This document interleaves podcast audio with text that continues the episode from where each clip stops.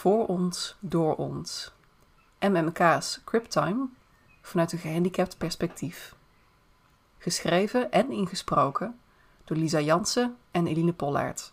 Met illustraties van Will Bellamy en Agnes van Wijnen.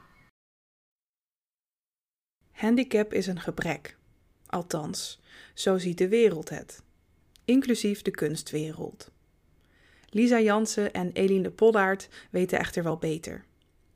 In een samenleving die niet aflatende fysieke en mentale prestaties verwacht, trekt iedereen vroeg of laat aan het kortste eind. Ze bezochten samen de tentoonstelling Criptime en reflecteren op hun ervaringen. De tentoonstelling Criptime, die van 18 september 2021 tot en met 30 januari 2022 te zien was in het Museum für Moderne Kunst in Frankfurt, geeft vrij baan aan een nieuwe wereld. Een wereld waarin onderlinge afhankelijkheid de norm is, waarin gezondheid een collectieve kwestie is en waarin kwetsbaarheid wordt gevierd. Een wereld geschapen door kunstenaars die zelf gehandicapt, ziek en gek zijn. In plaats van onze lichamen en geesten te plooien naar de onverbiddelijke klok, plooien zij met Criptime de klok naar onze behoeften. Niet wij moeten worden gefixt, maar de wereld. Wat betekent het voor twee gehandicapte kunstliefhebbers om deze visie tot leven te zien komen? Welkom in het wereldrijk van handicap. Bij binnenkomst in het museum verwelkomt London ons. Dat is de hond van kunstenaar Emily Louise Gossillo. Twee versies van London, gemaakt uit papier maché, staan op hun achterpoten tegenover elkaar, de voorpoten uitgestoken. Alsof ze je uitnodigt die poten vast te pakken en een wals in te zetten. De twee hondfiguren lijken een sphinxachtige rol te vervullen, als wachters van het Crip-wereldrijk. Crip als geuzennaam, afgeleid van de Engelse term cripple, oftewel kreupel. Tussen hen in een meter of twee aan lege ruimte. Genoeg om vrije doorgang te bieden aan ieder die het rijk wil betreden. Ware het niet dat om daar te komen je eerst een trapje op moet. Wij nemen de lift. Een paar meter verderop tref ik, Lisa, London weer aan. Dit keer getekend in pen, op herkenbaar roomkleurig papier met de afgeronde hoeken aan één kant van het vel. Ik denk aan mijn Moleskine-agenda, vol met afspraken en dingen die moeten. De pagina's zijn gemaakt van precies dit materiaal. Tot mijn ogen zich vullen met tranen. Het werk van Gossio dwingt me in het hier en nu te zijn. Hond London kijkt me over haar schouder aan. Haar lijf is opgebouwd uit slechts een paar zwarte lijnen balpen op papier, maar het is alsof ze me recht aankijkt. Ik denk aan mijn eigen hond Mila, aan hoezeer ze mijn door handicap en validisme verkleinde wereld vergroot. Aan hoe ik er niet enkel probeer te zijn voor haar, maar zij merkbaar ook voor mij. Aan hoe we zonder woorden met elkaar communiceren en precies lijken te snappen wat de ander bedoelt. Aan hoe we samen een taal hebben gevonden die werkt. Uit de tien tekeningen van Gossio spreekt éénzelfde band tussen haar en Londen. Soms gaan de mens- en hondfiguren zelfs zo in elkaar op dat er slechts één figuur overblijft. Gossio is blind en London is haar geleidehond. Maar uit Gossio's werk waarin London centraal staat, blijkt dat de Labrador nog zoveel meer is dan dat. Binnen de crib community staat het concept wederzijdse afhankelijkheid vaak centraal. We zijn namelijk allemaal in meer of mindere mate van elkaar afhankelijk. Bij ons, gehandicapte mensen, is dat gewoon wat zichtbaarder. Die wederzijdse afhankelijkheid geldt ook voor nog niet gehandicapte mensen. Al toont de samenleving het graag anders. Onafhankelijkheid is een farce. Er is alleen samen. De tekeningen London licks my hand, Londen likt mijn hand, en In Between Tall Mountains, tussen hoge bergen, verbeelden allebei liefdevolle, alledaagse taferelen tussen mens en hond. De laatstgenoemde brengt een lach op mijn gezicht, omdat ik de natte hondentong die kietelend tussen Gossio's tenen verdwijnt herken. Some things are meant to be, tonen twee handpoten die elkaar in het midden ontmoeten, met daarboven de zojuist genoemde woorden geschreven. De balpen vlekt op sommige plekken. Ik zucht diep. Sommige dingen zijn voorbestemd. Zo is het. Veelkleurig zwart. De naam van de tentoonstelling, Cryptime, beklemtoont voor mij, Eline, een belangrijke dagelijkse ervaring. De uitdrukking Cryptime drukt de unieke manier uit waarop wij als gehandicapte mensen tijd ervaren.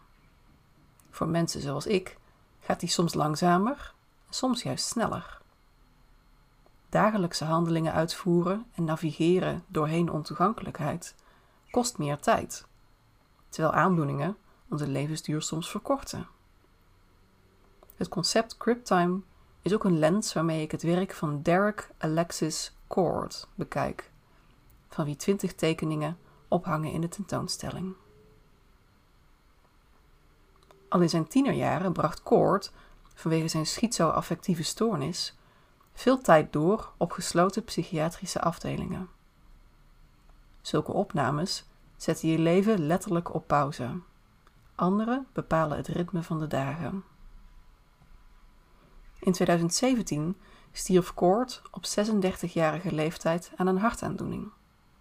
De tijd was hem te snel af. Of toch niet? De hoekruimte van de eerste verdieping van het MMK is gevuld met Cord's kleurrijke portretten van zwarte mannen met volle baarden en krachtige gelaatstrekken. Geen zelfportretten, maar wel uitdrukkingen van zijn ervaringen, die gestold zijn in de tijd. Zijn tijd. Cryptime. Een van de tekeningen bestaat, net zoals Cord's andere werken, uit een portret van een zwarte man. Met trefzekere lijnen en eenvoudige vlakken schetst hij frontaal een gezicht, met volle lippen, rechte neus en grote baard. Het gezichts- en hoofdhaar van de man zijn diep donkerblauw. De rest van het gezicht rood, groen, oranje, roze, geel en lichtblauw. De afgebeelde man heeft een neutrale blik. Hij kijkt me recht aan, met een ontspannen en misschien iets wat vermoeide uitdrukking in zijn ogen. In de zijlijn van het A4-papier staat David Alexis Cord, 2015. This black man is somebody.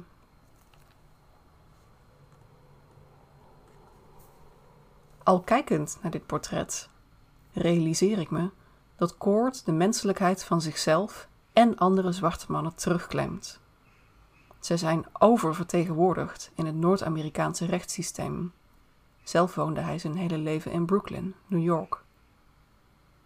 Zwarte mannen worden vijf keer zo vaak veroordeeld als witte mensen. Twee op de vijf gevangenen is gehandicapt. Met name cognitieve beperkingen en psychiatrische aandoeningen komen vaak voor. Het rechtssysteem is gekant tegen zwarte gehandicapte mannen. Koort is zich daarvan bewust. Met zijn portretten geeft hij zichzelf en anderen zoals hemzelf niet alleen een gezicht, maar eist hij ook erkenning voor het bestaansrecht van zwarte gehandicapte mannen in al hun complexiteit. Deze ruimte is van ons. Als gehandicapt, neurodivergent en dik persoon is mijn, Lisa's, relatie tot musea op zijn minst gecompliceerd te noemen. Ik voel al lang een afstand tot kunst. Ben bang dat ik niet slim genoeg ben om het te begrijpen en voel me niet welkom in tentoonstellingsruimtes. Curatoren hebben een ander lichaam dan het mijne in gedachten wanneer ze hun tentoonstellingen inrichten, zowel qua fysiek kunnen als qua omvang. Ik denk dat het werk Do You Want Us Here or Not? Wil je ons hier of niet? van Shannon Finnegan daarom zo bij mij resoneert. Op diverse plaatsen in het museum staan bankjes van diens hand. Ze bieden de bezoekers een rustplaats in de Cryptime Expo. De bankjes zijn diep kobaltblauw en dat is geen toeval. Blauw is de universele kleur van toegankelijkheid. Denk aan het rolstoelpictogram. Een wit stokfiguurtje in een rudimentaire rolstoel tegen een felblauwe achtergrond.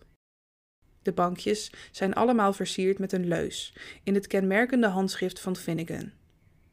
Het was moeilijk om hier te komen. Rust als je het hiermee eens bent. Of deze tentoonstelling vraagt me te lang te staan. Zit als je het hiermee eens bent. Op één bankje spellen de witte letters: Ik wil graag meer tijd met dit kunstwerk, maar al dit staan doet pijn. Zit als je het hiermee eens bent. Ik neem plaats. Het was dankzij dit bankje van Finnegan dat ik de hiervoor beschreven werken van Cord in alle rust kon bekijken. Normaal gesproken roept mijn lichaam constant om verlichting. Een zitting, een leuning. Het ongemak dat mijn lichaam ervaart door constant te lopen en dan weer stil te staan, verhindert me om het tentoongestelde rustig in me op te nemen. Dat ik nu een zaal vol kunstwerken in alle rust kon observeren vanaf mijn bankje, voelde onwennig en als thuiskomen tegelijkertijd. Ik zie de bankjes van Finnegan als een vorm van crip-protest. Ze claimen een stukje van een vijandelijke, ontoegankelijke ruimte als het onze. Maar ik merk ook de ironie van hun aanwezigheid en mijn blijdschap erom. Ik had deze tentoonstelling niet zo kunnen ervaren als deze bankjes er niet hadden gestaan. Tegelijkertijd zouden ze overbodig zijn als het museum voldoende zitgelegenheid in de tentoonstelling had geboden. Hetzelfde zou je kunnen zeggen over de gehele tentoonstelling. Heeft deze niet enkel bestaansrecht omdat de ruimte van het museum de onze nog niet is? Een zee van blauw. Net als Shannon Finnegan verwijst Chloe Pascal Crawford naar de kleur blauw in haar installatie For the 12 Disabled People in Lebenshilfehaus, Area of Refuge, oftewel voor de 12 gehandicapte mensen in Lebenshilfehaus, toevluchtsoord. Ik, Eline, stap een ruimte binnen van slechts een paar vierkante meter, die via enkele treden toegankelijk is. Of niet, want rolstoelen, rollators en andere loophulpmiddelen kunnen de trap niet af. Tegenover de trap hangt een gekromde veiligheidsspiegel, waarin bezoekers met mobiliteitsbeperkingen de ruimte toch kunnen zien. Deze barrière is een bewuste keuze. Crawford speelt in haar werk vaker met de toegankelijkheid of juist ontoegankelijkheid van de wereld om ons heen. Ze maakt duidelijk dat toegankelijkheid ons allemaal aanbelangt. De muren van Crawfords installatie zijn tot anderhalve meter hoogte beschilderd met azuurblauwe golven. De witte muren en het trappetje doen me denken aan een zwembad. De titel verraadt echter dat ik me niet in een onschuldig pierenbadje bevind. Toen Duitsland, België en Nederland in juli 2021 werden getroffen door de grootste overstromingen in decennia, verdronken in de Duitse deelstaat Rijnland-Palts twaalf gehandicapte mensen in een verzorgingstehuis. De vloedgolf sloeg zo snel toe dat de enige aanwezige medewerker niemand meer kon redden op de begane grond. De titel van de installatie emotioneert me. Dit is een herdenkingsmonument voor een tragedie die slechts een half jaar eerder heeft plaatsgevonden. Ontoegankelijke architectuur is letterlijk een kwestie van leven en dood. Bij noodsituaties natuurrampen en in tijden van oorlog laat de samenleving gehandicapte mensen als eerste achter. Ontoegankelijkheid is geweld. Area of Refuge is daarmee een aanklacht tegen de onverschilligheid van onze samenleving. Voor ons, door ons. De verhalen die de kunstenaars in Cryptime vertellen zijn universeel de World Health Organization, heeft berekend dat 1 op de 5 mensen gehandicapt is. Iedereen die maar lang genoeg leeft, wordt geconfronteerd met veranderende fysieke en mentale mogelijkheden. Onze samenleving stigmatiseert ziekte en handicap. Net zoals de geuze term CRIP claimt de tentoonstelling de rijkdom en veerkracht van de gehandicapte ervaring. We vormen gemeenschappen met eigen culturen, geschiedenissen en filosofieën. Onze lichamen en geesten herbergen zowel trauma's als trots. Ze zijn broedplaatsen van innovatie en creativiteit. Criptime is een mijlpaal en een baken van hoop, zowel voor gehandicapte mensen als voor nog niet gehandicapte mensen. Voor ons, Lisa en Eline, was dit de eerste keer dat we als kunstliefhebbers een plek bezochten die bewust voor ons was ingericht. Waar een fundamenteel onderdeel van wie we zijn niet alleen werd getolereerd, maar werd erkend en zelfs gevierd. Dit besef brengt ons vreugde, maar tegelijkertijd ook verdriet. Na ruim twee jaar overleven in een pandemie, waarin gehandicapte mensen keer op keer als door hout worden achtergelaten, gaf deze tentoonstelling letterlijk ademruimte. Om die ervaring ook nog eens te delen met een crip geliefde, was niets minder dan vormend. In een kunstwereld die steeds meer spreekt over het belang van diversiteit en inclusie, houdt Criptime een spiegel voor.